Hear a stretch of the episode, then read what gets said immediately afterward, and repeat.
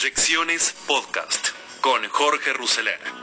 Economía, política, finanzas. Todo lo que necesitas saber para tomar las mejores decisiones.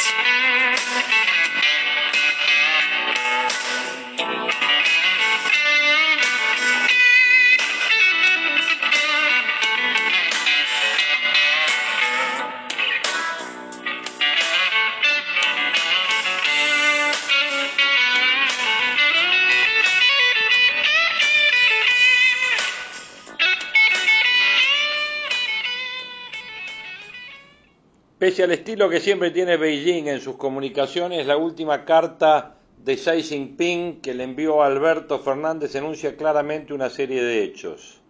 A pedido del presidente argentino, es voluntad de Xi Jinping de renovarle a la Argentina el llamado swap de monedas, un mecanismo por el cual este país y China se comprometieron a habilitar el intercambio de divisas sin intervención de terceras monedas, para este caso el dólar, equivalente siempre a su relación con los yuanes chinos. Cercanos a los 20 mil millones de dólares según la cotización de cada momento, los dos lotes de swap que tiene puesto China en este país sirven para computarse en las reservas del Banco Central, que hasta el miércoles llegaban a 43.200 millones. Pero estas no se usan para comercio internacional, ya que el yuan no está reconocido en las transacciones como el dólar, el yen y otros. El que vence el próximo 27 de julio es de 8.500 millones de dólares. Está vigente desde el 27 de diciembre del 2015. El primer swap había sido negociado por la administración de Cristina en el 2009. En el Banco Central dijeron que no harán comentarios mientras estén las negociaciones en marcha. El otro swap de 10.000 millones de dólares fue firmado el primero de diciembre del 2018 y sigue vigente hasta el 2023. China y la Argentina son socios estratégicos integrales. Para ponerlo en términos normales, es una línea de crédito de 8.500 millones de dólares que está ahora computado en la reserva y está venciendo ahora a fin de julio. China y la Argentina son socios estratégicos integrales, empieza diciendo Xi Jinping en su carta a Alberto Fernández afirma que su país apoya firmemente los esfuerzos argentinos para salvaguardar la estabilidad y el desarrollo. Señala no tener dudas de que la parte argentina podrá vencer las eh, dificultades temporales y retomar el crecimiento estable, sano y sostenible. Y es entonces donde informa a Fernández que con respecto a su propuesta de renovar el acuerdo bilateral de swap de monedas y el acuerdo complementario, ya he dado instrucciones a los departamentos chinos pertinentes a acelerar las consultas con la parte argentina. También habla de otras funciones y de otras cuestiones, empezando por la gigantesca cooperación de Argentina con China en materia de insumos para afrontar la pandemia del COVID-19. En la última semana se contabilizaron 36 vuelos que hicieron a China desde Argentina para buscar 460 toneladas de materiales médicos para enfrentar el coronavirus. Fueron aviones privados y de aerolíneas. A ello hay que sumarle un capítulo marítimo. Habrá cinco barcos de carga que van a transportar 7 millones de insumos. El punto crítico es que el gobierno nacional y de la provincia no informaron hasta ahora una palabra de lo que llevan gastado. Una parte es donada y otra parte sería comprada. Fernández y el presidente chino adoptaron el formato de cartas para comunicarse entre sí. El argentino quiere ir a China apenas se lo permita la situación argentina. Con un Estados Unidos que ha demostrado menor presencia aquí, China se convirtió en el principal aliado.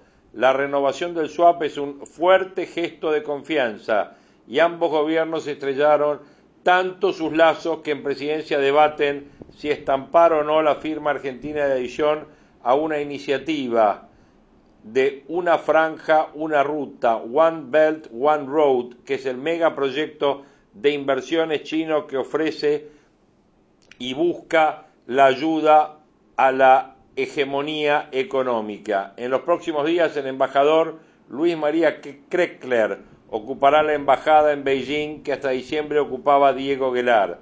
La semana pasada el canciller Felipe Solá conversó por teléfono con el ministro de Comercio de la República Popular China y le confirmó la presencia argentina en la Feria Comercial de Shanghái a fines de año. Solá podría llegar a viajar. El martes último, el jefe de Cancillería y el secretario de Negociaciones Internacionales, Jorge Neme, recibieron a el CEO de Huawei en la Argentina.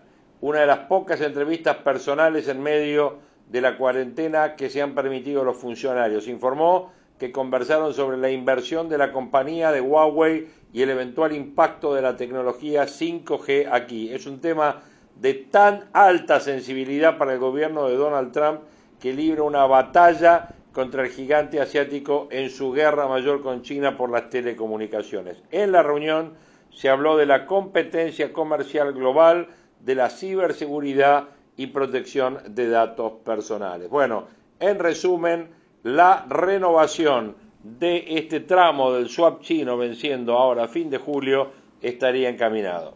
El gobierno está preparando un plan económico post pandemia, todo apunta a más Estado y consumo. Poco se habla de mejoras en inversión, el gobierno cree que resolviendo el problema de la deuda, Argentina crece, condición necesaria, condición eh, no suficiente el arreglo de la deuda, ya lo dijimos muchas veces.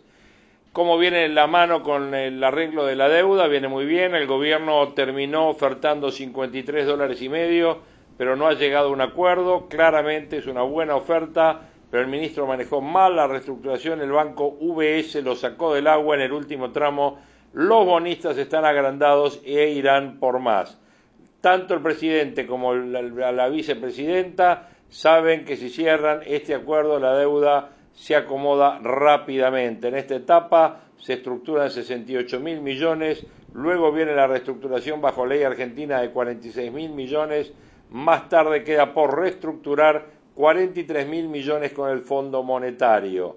La oferta para los bonistas bajo ley argentina replicará la oferta que cierren los bonistas que tienen bonos bajo ley extranjera. Cada mejora de un bono bajo ley extranjera opera en forma automática en los bonos bajo ley local. Argentina debe reestructurar deuda con el fondo porque le tiene que estar pagando 3.600 millones al fondo en el 2021, 17.100 millones en el 2022, otros 18.100 millones en el 2023 y 4.600 millones en el 2024.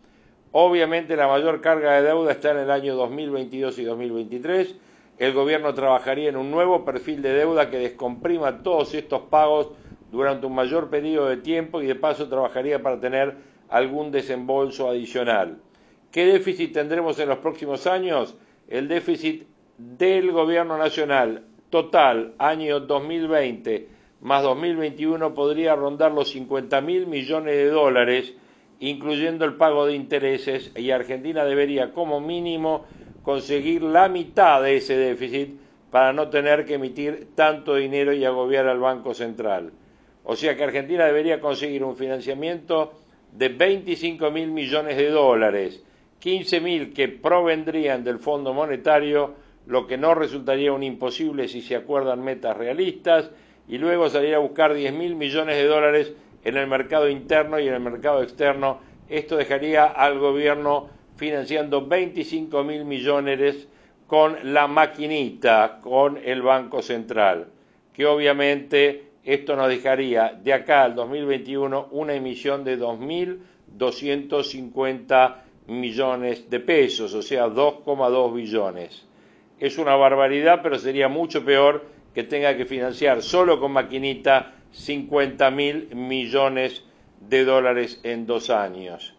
En el año 2016 el gobierno de Macri arregló la deuda con los bonistas en litigio, pero al no, aplicar ningún plan de crecimiento, el tormento volvió en el año 2016. En la actualidad, la reestructuración de la deuda pública es una condición necesaria, pero no suficiente para lograr salir de esta crisis. Necesitamos un plan de crecimiento económico creíble que siente las bases de cómo va a crecer Argentina en los próximos 10 años, que este plan genere ingresos de dólares genuinos al país como inversión directa, que esta inversión directa posibilite crecimiento, generación de empleos y más ingresos fiscales, que estas inversiones estén ligadas a la exportación y muestren mejoras en la balanza de dólares del país. ¿Qué buscaría el gobierno? Por lo que estamos escuchando, el gobierno desea apostar por un plan que impulse el consumo, y esto es un error recurrente. La política cree que el problema de Argentina es la deuda y que la reactivación vendrá por el mercado interno. Sin embargo, el problema de Argentina es que carece de un plan de crecimiento, solo creció en los años 2003 y 2010, pero ya sabemos que eso fue por una suba de las materias primas que exportamos. En conclusión, se viene una reestructuración de deuda pública, la decisión política de acordar del gobierno está, y cuanto más consigan los acreedores externos, significará más dinero que también podrán cobrar los tenedores de bonos de bajo ley Argentina. Este acuerdo mejoraría el clima de negocio financiero, sin embargo, un plan de crecimiento es necesario para que Argentina resuelva sus problemas estructurales. Tenemos un déficit de 50 mil millones de dólares por delante y financiarlo es el desafío. El camino es la inversión y la exportación. Si siguen con la idea de más Estado y más consumo, estamos en el camino totalmente equivocado. En el día de ayer, 9 de julio, el presidente Alberto Fernández habló por la mañana y por la tarde. En la mañana el presidente obviamente en el acto eh, recordó, rodeado del establishment y de todos los gobernadores, lo sucedido eh, en aquel 9 de julio y a la tarde sucedió este banderazo a nivel nacional. El kirchnerismo atribuye a los opositores esta idea de que si alguien no comparte con ellos están motivados por el odio. El presidente dijo que buscaba terminar con los odiadores seriales. Después cuando habló de su amigo Horacio, ¿por qué lo hizo? ¿Lo hizo para unir a la oposición o lo hizo para dividirla más a la oposición? Para ahondar acerca de estas cuestiones vamos a escuchar a Rosendo Fraga, que habló esta mañana así por Radio Mitre. El presidente habló la mañana en Olivos a propósito del día 9 de julio eh, y a la tarde ocurrió el, este banderazo entiendo que bastante imprevisto, que abarcó gran parte del país. Eh, Viste que el kirchnerismo le atribuye, eh, o sea, entiende que los, o califica de odiadores a sus opositores, ¿no? O sea, les atribuye a los opositores eh, la estar del lado del mal. ¿Eh? Estar del lado del mal. el, kirchnerismo entiende que si uno no comparte, si alguien no comparte con ellos, no es que piensa diferente, sino que es, están motivados por el, el odio, ¿no? Eh, y el presidente ayer en este discurso de la mañana prometió, este, dijo, bueno, vine acá para terminar con los odiadores seriales, con lo cual me parece que el comentario está sujeto a la interpretación, siendo que puede ser visto de muchas maneras, ¿no? Cuando habló de mi amigo Horacio, ¿por qué lo hizo? Para dividir a la oposición o para unirla, ¿no? Eh, ¿es, un, ¿Es un mensaje de unión o es lo contrario? Bueno, al mismo tiempo guarda que el presidente va a hablar hoy de vuelta si es que se confirma, creo que va a ocurrir, otra vez en el grupo de Puebla esta mañana, frente al conjunto de expresidentes que integran esta, esta agrupación, eh, donde la última vez que habló dijo que uno extrañaba a Correa, a Mujica y efectivamente al presidente Chávez. Y al mismo tiempo a la tarde ocurrió este banderazo que tuvo diversas expresiones en todo el país, pero no, lo que no tuvo fue una motivación común, ¿no? Había gente que se expresaba en contra de Lázaro Báez, o gente que defendía a los periodistas, o gente que eh, se estaba enojada con Vicentín, yo que sé, había un, conjunto, o gente que reclamaba por, la democracia, que entiendo que en juego todavía no está. Bueno, así que también es un, fenómeno que merece ser interpretado, y obviamente para ello hemos convocado a nuestro querido amigo Rosendo Fraga, que está despierto hoy, viernes 10 de julio a esta hora. Hola Rosendo, gran abrazo, buen día. ¿Qué tal, Marcelo? Gracias por llamarme. Bueno, gracias a vos por atendernos hasta ahora y me parece que los dos episodios, el del presidente y el del banderazo, merecen una interpretación cuidadosa, ¿no? Bueno, a ver, eh, yo te diría primero una palabra, polarización. Es una palabra que a mí me gusta más que grieta, porque me parece que es, eh, eh, es más clara lo, que sucede. Si ante todo acá hay un fenómeno de polarización, un fenómeno que subyacía, que el año pasado fue muy fuerte, pero que en los primeros meses el gobierno, viste, eh, como había bajado, pero ahora está escalando la polarización. Y este me parece que es el primer fenómeno, aunque sé que estoy subrayando algo obvio. No, pero es importante, obviamente. Claro, pero yo te diría, pasémoslo a la política. A mí me parece que cuando eh, la polarización se acentúa, bueno, ¿quiénes ganan? Por un lado Macri, porque es el sector más duro de la oposición, pero creo que por otro lado gana el kirchnerismo, el sector más duro de la coalición está gobernando. Esa polarización Macri-Cristina, que casi te diría dominó el gobierno de Macri, en alguna medida eh, se está volviendo a dar y está escalando. Bueno, este me parece el fenómeno. El presidente. Eh, yo creo que en un fenómeno de polarización, evidentemente el presidente pierde espacio político. Y me da la impresión que el presidente ayer quiso hacer un gesto para en alguna medida salir de la polarización, darle un gesto y, recuperar el protagonismo político, recuperar una idea, una, ¿no es cierto?, el presidente árbitro, que me parece que es una idea sensata para este momento histórico. Ahora, vos buscas eso. Lo que pasa es que sobre esto, viste, eh, empiezan a aparecer señales que lo sacan del papel de presidente árbitro. Y tomo la que vos señalaste, por ejemplo, el, Grupo de Puebla.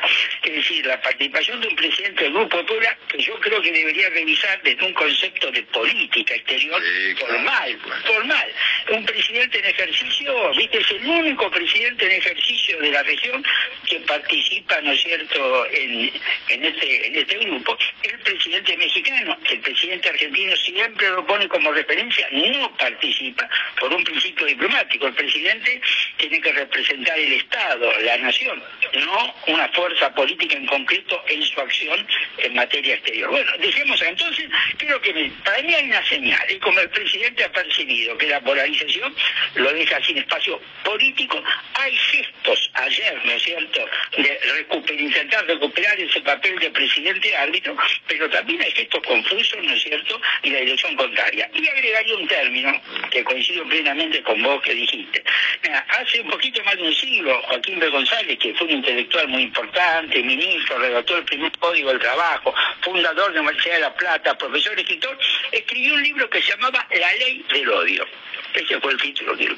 Y ella, y ella decía ya por 1918 que los argentinos tenían una tendencia a eso, ¿no? una tendencia discrepante, derivando en el odio, esa cuestión de inclusive de no tolerar el éxito, el, éxito del otro. Este, este término es un término que hay que erradicar en el lenguaje de la política, porque ese término, el lenguaje de la política, contribuye a la polarización. Entonces, decir, y este me parece, y, este me, el último punto que te quería decir, cuidado con el lenguaje en las polarizaciones, porque el lenguaje transmite, es una forma de transmisión de mensaje, los términos, las palabras, ¿no? Y, y me parece que este término, la palabra odio, es muy negativo. Ahora fíjate que el término de los odiadores es el modo que ha encontrado justamente un sector de la polarización, el kirchnerismo, si quiere, más radicalizado, para definir a sus rivales. Y ellos entienden que el que está enfrente es una persona no que piensa diferente, sino que es un odiador eh, profesional. Entonces, cuando el presidente habla de los odiadores, ¿de quién está hablando? Porque yo interpreté originalmente que estaba hablando de los opositores. Eso, también se refiere la oposición, eh, perdón, el oficialismo a la oposición. Bueno, a ver, yo creo, yo creo que el presidente se refiere a la oposición, no al oficialismo. Y acá nos encontramos con otra señal confusa, si vos querés, o contradictoria en el mensaje de política, viste, de, política interna. Me parece, interpreto, ojalá me equivoque, de que el mensaje va más a la oposición, ¿no es cierto?, en este, en este momento. Oposición que también tiene sus alas radicalizadas. Escúchame, la agresión al, equipo de C5N ayer es algo que, quiero que te está demostrando? Que en la oposición también hay alas eh, radicalizadas y un hecho que coincidiremos tiene que ser realmente, ¿no es cierto?, repudiado.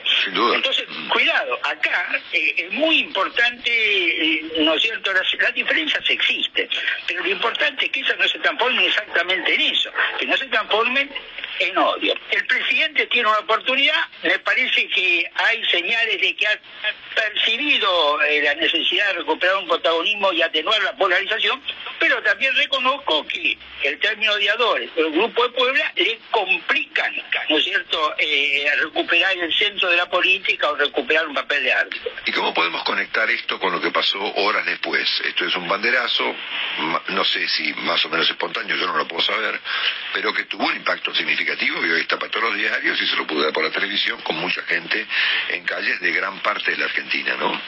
Claro, y además recordemos que el 20 de junio, el 20 de junio tuvimos otro banderazo. ¿Y, y cuántos días han pasado? 20 días. ¿No es cierto? 20 días, 19 días, si, si no quiere ser preciso. Ha tenido dos manifestaciones que para mí indican, son un proceso, una se vincula a la otra, donde vos, yo te diría que sucede lo siguiente. Hay un tercio, viste, de, la sociedad que, tiene una oposición muy firme al kirchnerismo y en alguna medida al peronismo, aunque en menor medida. Como hay un tercio que tiene una posición muy firme de apoyo al kirchnerismo.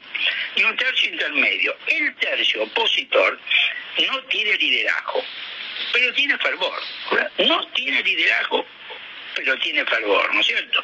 Eh, la oposición política tiene bastante poco que ver con, ¿no es cierto?, lo que se ha generado. Por eso cito el 20 de junio, porque si Macri apareció ahora circunstancialmente, el 20 de junio no estaba. Es decir, acá hay un proceso eh, autónomo de la política y te diría donde incluso la misma dirigencia del campo tiene un papel relativo en esto. Esto se maneja a través de las redes sociales acordate aquellas movilizaciones 2012-2013 que tuvieron esas características, y me parece que está generado más desde, una situación social que política. El campo, que aparece en actitudes que le hacen generar fantasmas o amenazas del pasado reciente, hay personas que están, ¿no es cierto?, ansiosas, molestas con la cuarentena, esto juega un papel, hay algunos valores ideológicos que entran también en el conflicto político, libertad, condición, etcétera. Las causas son múltiples, convergen en una actitud. No hay liderazgo político. Esto está, yo diría, conducido de las redes sociales. Pero cuando las redes sociales funcionan es cuando hay un sustrato social que le permite hacerlo. Eh, Rosendo, Willy Coan, buen día, ¿cómo estás? ¿Qué tal, Willy? Muy bien. Volviendo, volviendo a la situación del presidente y a, la intención de, volver o de correrse un poco al centro, eh, claro, ocurre el episodio de Lázaro Báez, ocurre el asesinato de Fabián Gutiérrez, se abre la polémica por la, por la ley de moratoria eh, que beneficiaría, digamos, al grupo económico de Cristóbal López, o sea, aparecen esos tres elementos y cómo enfrenta el presidente esa, esa situación? Porque esas tres cosas estaban ayer también en la protesta, ¿no? Totalmente, totalmente de acuerdo. Y me parece que este es un tema muy difícil, ¿no es cierto?, para, para el presidente. Eh, de políticamente, porque el oficialismo es una coalición y el kirchnerismo tiene una parte muy importante de esa, ¿no es cierto?, de esa coalición. Eh, yo dije, hay un tercio firme, ¿no es cierto?, que está con el kirchnerismo y esto es una realidad política que me parece a mí el presidente de la política, ¿no es cierto?, lo, condiciona.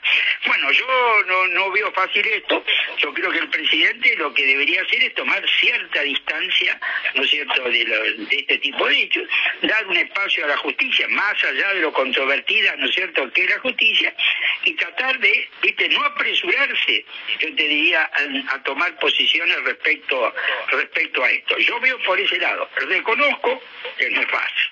Claro, claro, sin duda. Rosendo, gracias por esta reflexión. Te mandamos un abrazo y que tengas un lindísimo fin de semana. Gracias Igualmente para ustedes, hasta luego. Marcelo, vivimos en un país donde la duda es permanente. Todos podemos ser hijos de Maradona y la casa en la que vivimos puede ser de Lázaro Báez. y lo decíamos bien temprano, Marcelo, Cristina es una abogada exitosa.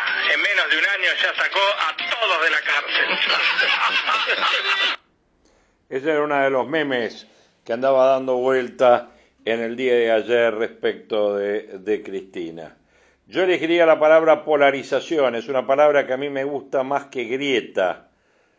Cuando la polarización se acentúa, uno de los que gana es Mauricio Macri, que es el sector más duro de la oposición y también gana el kirchnerismo. La polarización Macri-Cristina, que casi dominó el gobierno de Macri, en alguna medida se está volviendo a dar y está escalando Frente a este fenómeno de polarización, el presidente pierde espacio político y me da la impresión que ayer quiso hacer un gesto para salir de la polarización y recuperar espacio político. Con respecto a los odiadores, dijo cuidado con el lenguaje en las polarizaciones. Yo creo que el presidente se refiere a la oposición, no al oficialismo. Es una oposición también radicalizada y que se vio con el ataque a C5N que también merece ser repudiado. Las diferencias existen, lo importante es que no se transforme en odio. El presidente tiene una oportunidad, pero el término odiadores o el grupo de Puebla le complica recuperar el papel de árbitro. Palabras que escuchábamos de esta mañana de Rosendo Fraga.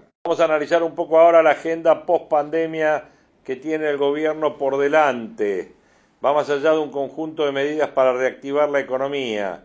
En el final de una semana en la que procuró retomar la iniciativa política, el presidente da los últimos retoques a un plan para el segundo semestre que incluye un nuevo blanqueo de capitales, una nueva fórmula de movilidad jubilatoria y la creación de una comisión de notables que va a analizar, entre otras cosas, la composición de la Corte Suprema.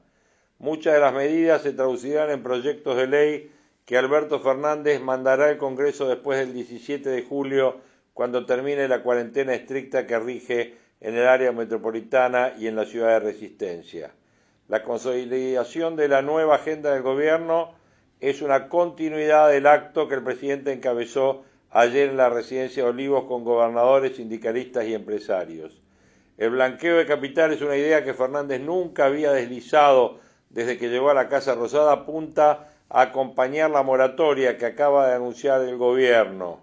Se proyecta un blanqueo para repatriar capitales que se inviertan en sectores de gran generación de empleo como por ejemplo la construcción.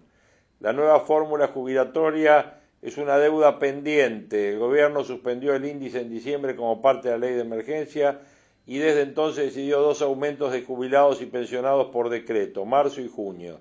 El objetivo es que el aumento previsional de septiembre se pague ya con la nueva fórmula. El presidente no quiere seguir dando aumentos por decreto, aunque en estos meses los jubilados le ganaron la inflación y recibieron medicamentos gratis por un valor del 25% de sus ingresos. El proyecto de la nueva fórmula resultará de una combinación de ingresos del ANSES y evolución de los salarios en blanco. La posibilidad de reformar la Corte es otra novedad que va a generar mucho ruido.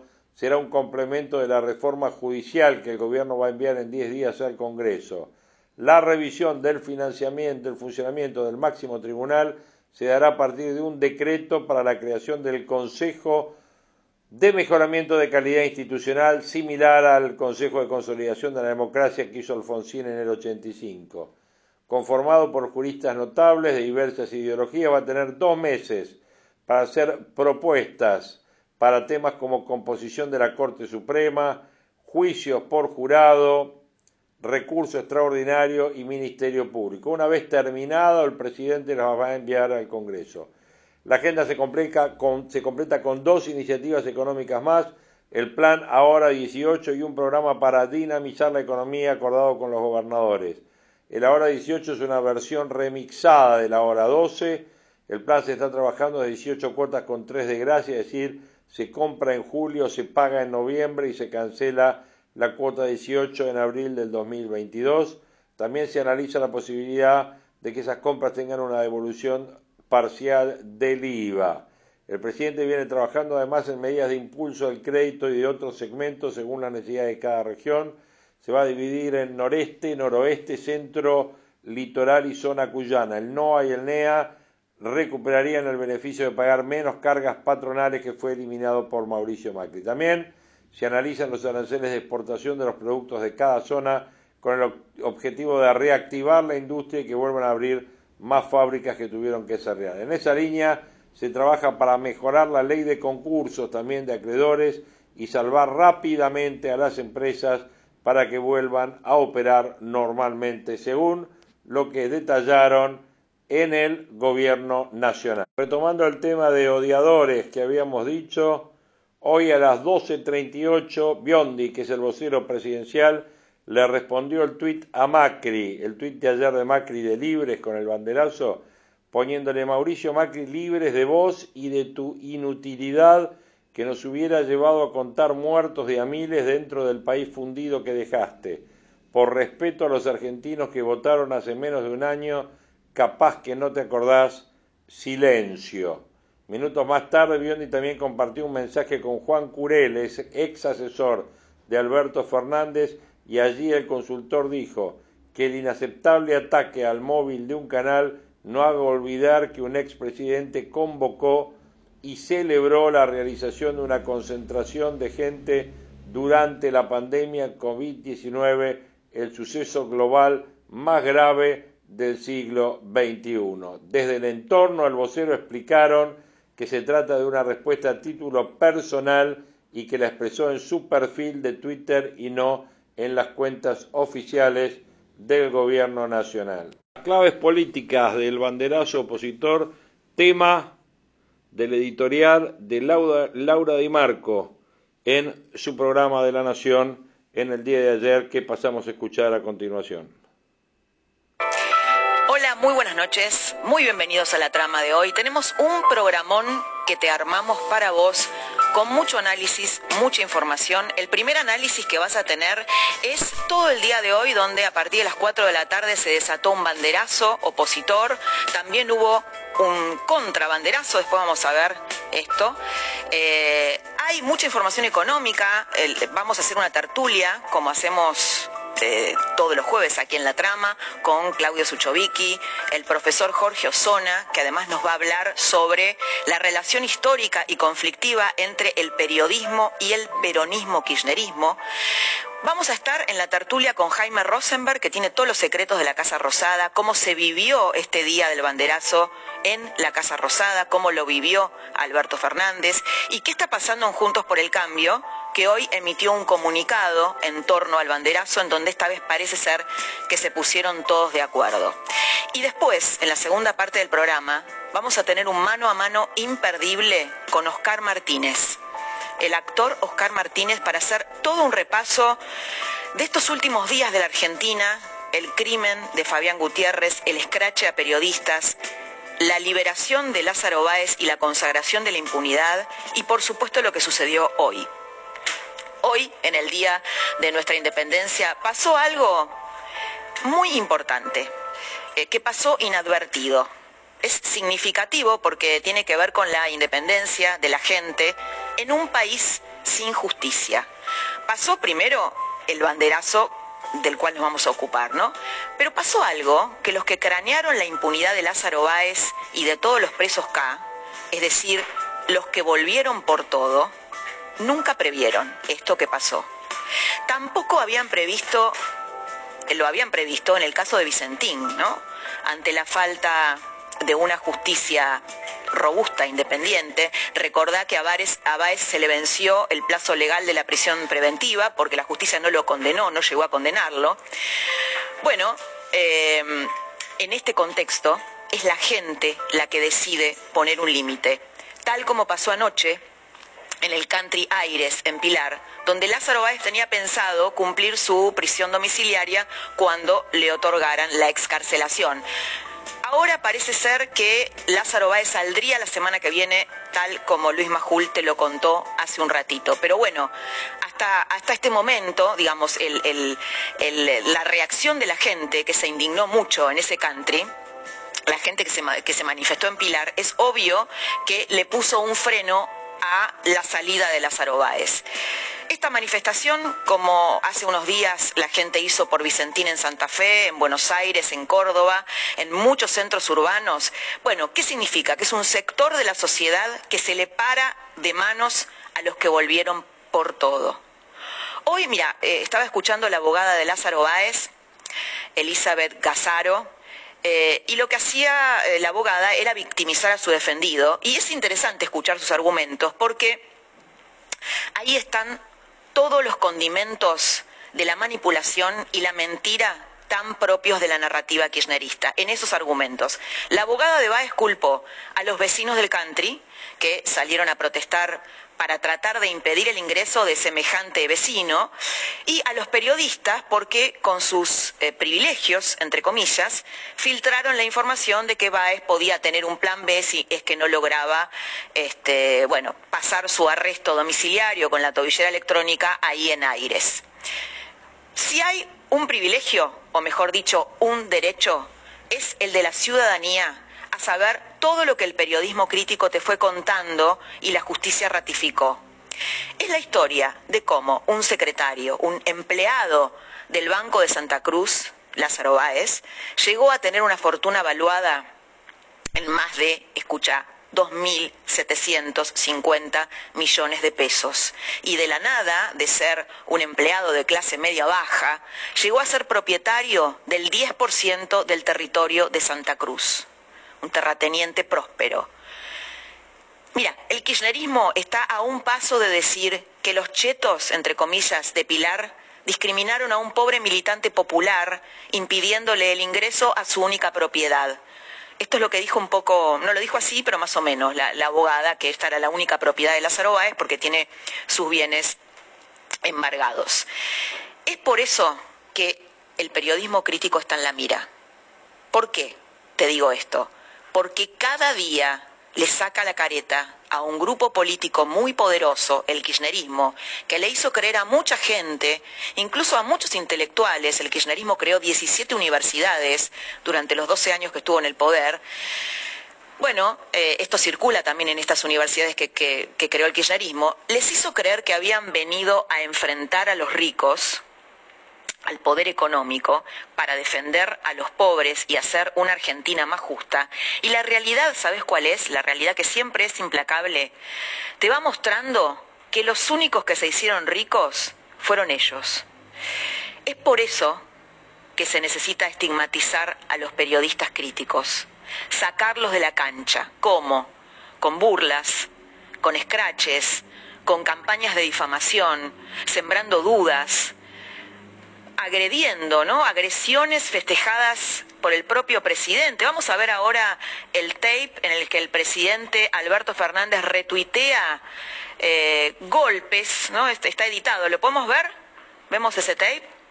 Sea justamente la sobrina de la vicepresidenta. ¿Eso está en la causa?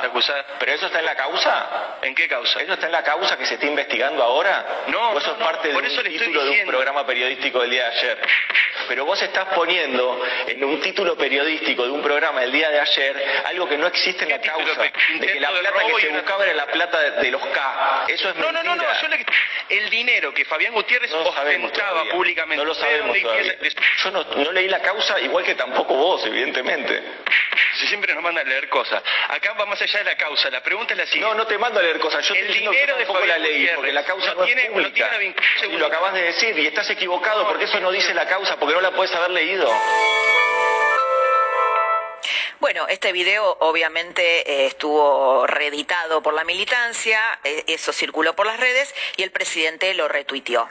Un presidente que retuitea un video que muestra piñas contra un periodista puede habilitar a cualquier loquito, a cualquier fanático, a pasar a la acción. La relación conflictiva entre el periodismo y eh, el kirchnerismo, peronismo, digamos, tiene raíces históricas. De esto vamos a hablar, te contaba con el profesor Jorge Osona después cómo se armó esto. Pero claro, el poder nunca es perfecto. Por algún lado la verdad asoma. El brutal crimen de Fabián Gutiérrez es la punta de un iceberg debajo del cual asoma un submundo tenebroso. Te diría una ruta paralela a la del dinero K, poco explorada, una colectora, podemos decir así, que poco, digamos, de la que poco se habla, ¿no? Extorsiones, secuestros previos al crimen eh, de Gutiérrez en la búsqueda de un tesoro que supuestamente está oculto en un pueblo, vos fíjate esto, se inserta en un pueblo, empobrecido, Santa Cruz, el Calafate, en una provincia con un Estado que está quebrado desde hace años, en el que algunos pocos tuvieron la fortuna, entre comillas, de estar cerca de un tesoro robado, pero la mayoría quedó afuera. En 12 años, Néstor y Cristina Kirchner tuvieron varios secretarios, 11 secretarios privados, todos salieron de sus cargos públicos enriquecidos de una forma inexplicable y todos fueron denunciados en algún momento ante la justicia. Todos fueron sobreseídos, incluso Gutiérrez. Un año después de que Cristina Kirchner dejó el poder, en el 2016, en Río Gallegos, sucedió un hecho muy extraño. Un señor que se llama Roberto Sosa, eh, un colaborador de los Kirchner que trabajaba con eh, Daniel Muñoz, ¿te acordás? El secretario fallecido Daniel Muñoz, que había comprado propiedades en, en Estados Unidos por ciento y pico de millones de dólares. Bueno, este señor, Roberto Sosa, estaba al lado de Muñoz y se encargaba de esperar los bolsos del Tango 01. En 2016 sufrió un secuestro extorsivo, lo fueron a buscar a su casa. Dos militantes del Frente para la Victoria, porque ahí todos se conocen, lo tuvieron secuestrado, lo torturaron, le desfiguraron la cara. ¿Y qué buscaban? Buscaban plata de los bolsos. Unos meses después, los padres de otro secretario, que se llama Daniel Álvarez, sufrieron otro robo de características similares, con el mismo móvil. Entraron a la casa familiar de los padres de Daniel López y la saquearon.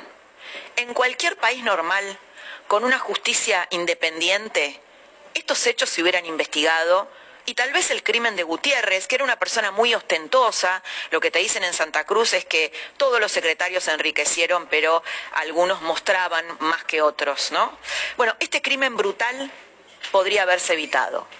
Pero, ¿sabes cuál es el problema en la Argentina? El problema en la Argentina es que la mayoría de los jueces, sobre todo los de Comodoro Pi, también están sospechados de corrupción. Por eso, cualquier verdad a la que lleguen, aunque sea real, va a estar siempre contaminada o sospechada de ser funcional al poder político de turno. Sucedió con Maldonado, sucede con Gutiérrez. Como dice José Abadi, el psicoanalista José Abadi, un país sin justicia es un país sin verdad.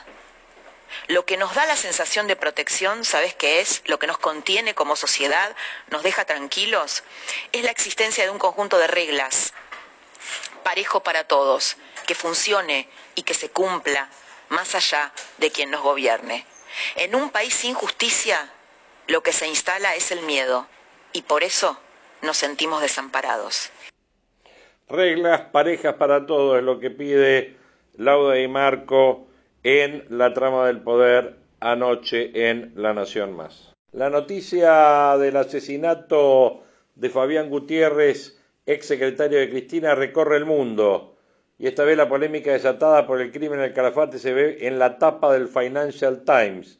Allí se destaca una foto de la ex mandataria para dar comienzo a la nota que repasa las distintas aristas del reciente hecho trágico. El periódico con más de 130 años de tradición, publicó un análisis sobre el crimen titulado El violento asesinato del ex ayudante de Cristina agita la Argentina.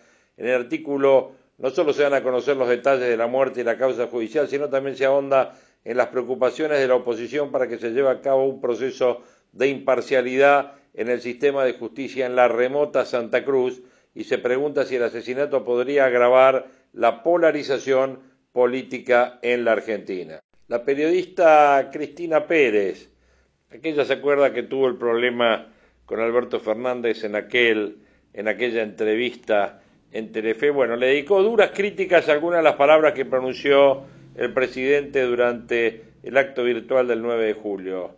El presidente aseguró que llegó al poder para terminar con odiadores seriales, frase que la periodista encontró como polémica y poco feliz.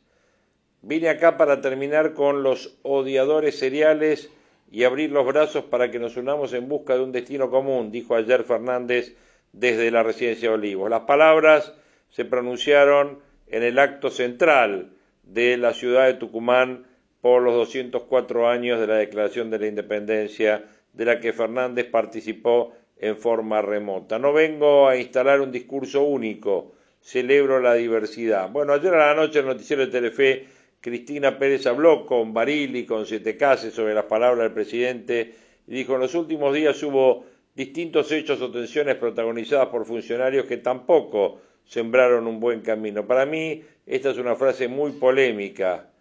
¿Quién es quién para decir quién es el odiador con el que hay que terminar? se preguntó la periodista. Y después sostuvo, el presidente tiene que garantizar los derechos de todos, los sociales, pero también los políticos e insistió, para mí la frase es muy polémica porque termina desandando todo lo que dijo antes. Bueno, algo a lo que el presidente nos tiene acostumbrados, ¿no? Para cerrar este podcast de hoy volvemos a las noticias que hoy tenemos sobre el tema deuda. Los comités de acreedores privados retomaron las negociaciones con el gobierno y afirman que existe buena predisposición para acercar posiciones luego del rechazo que manifestaron hacia la última oferta oficial para salir del default. Fuertes de los fondos afirman desde Nueva York que ha habido cierto compromiso del gobierno para reanudar el diálogo tanto con el comité ad hoc que lidera BlackRock como con el fondo Exchange. Otra fuente ligada a las negociaciones confirma que existe una negociación en curso para superar el estancamiento provocado por la presentación del gobierno, la de la oferta de los 53 dólares. Otro ejecutivo dijo, hoy hay charlas con BlackRock, los exchanges y el gobierno y viene todo muy bien encaminado.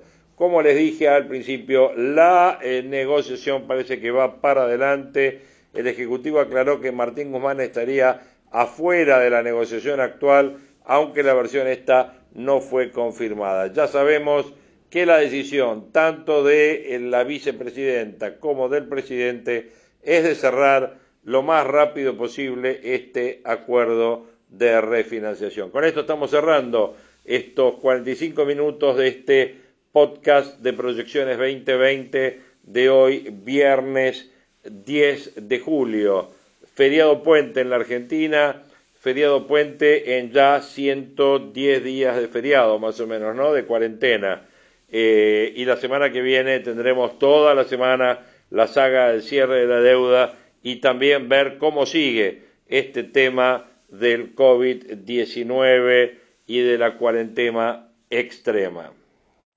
Para cerrar, quiero que escuchen la opinión de la diputada, exdiputada eh, Silvana Giudici, quien estuvo a cargo del ENACOM eh, durante la gestión de Mauricio Macri, refiriéndose eh, a todo este tema que fuimos tratando, persecución de periodistas, odio, etcétera, etcétera, toda la situación porque es interesante escuchar las voces de la oposición, porque las voces de la oposición son las voces que van marcando el límite a todo lo que ya hemos venido escuchando en, esta, eh, en este capítulo de proyecciones y que hemos venido leyendo y escuchando en todos los medios. Escuchamos y cerramos con las declaraciones de la eh, diputada Judice.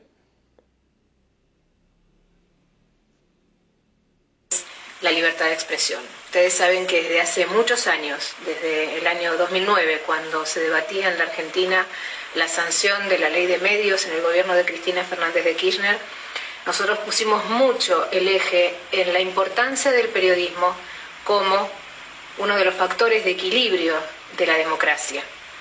Un sistema de representación democrática tiene que tener un periodismo fuerte, un periodismo que sea capaz de investigar al poder y de llevar a todos los argentinos ese ejercicio tan importante que es el del acceso a la información pública. Queremos hoy entonces recordar, más que nunca, que tenemos que estar alertas para denunciar cualquier tipo de abuso sobre medios o periodistas que ya sea desde la justicia o de cualquier otro poder del Estado intente acallar voces.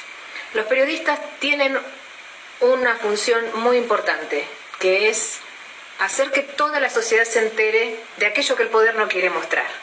Y por eso la Constitución Nacional establece la protección de las fuentes para que los periodistas puedan ejercer ese oficio tan importante que es el de informar, protegiendo a la vez a aquellos que dan información, opiniones, y que nutren ese trabajo de investigación periodística al amparo de las garantías que fija la Constitución Nacional. Por eso, desde Juntos por el Cambio, tenemos que hacer un, un esfuerzo de visibilizar en todo el país la importancia de proteger a los periodistas independientes, la importancia que tiene que todos los ciudadanos tengan acceso a la información pública.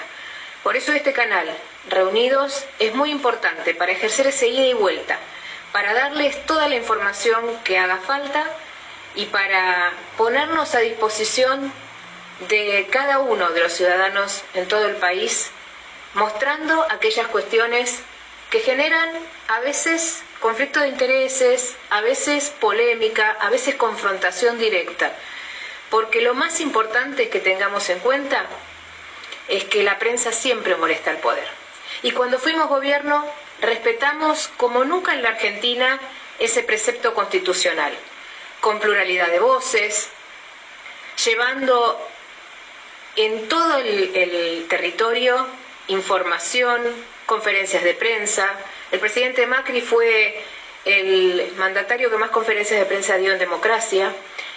Generamos una norma para eh, regular la publicidad oficial y para evitar los abusos en la asignación de los recursos públicos a los medios de comunicación. Y también trabajamos desde el ENACOM, organismo del que fui presidenta, en el otorgamiento de licencias de radiodifusión sin importar la línea editorial, sino cumpliendo con un ejercicio que plantea eh, la democracia, que es la pluralidad de voces.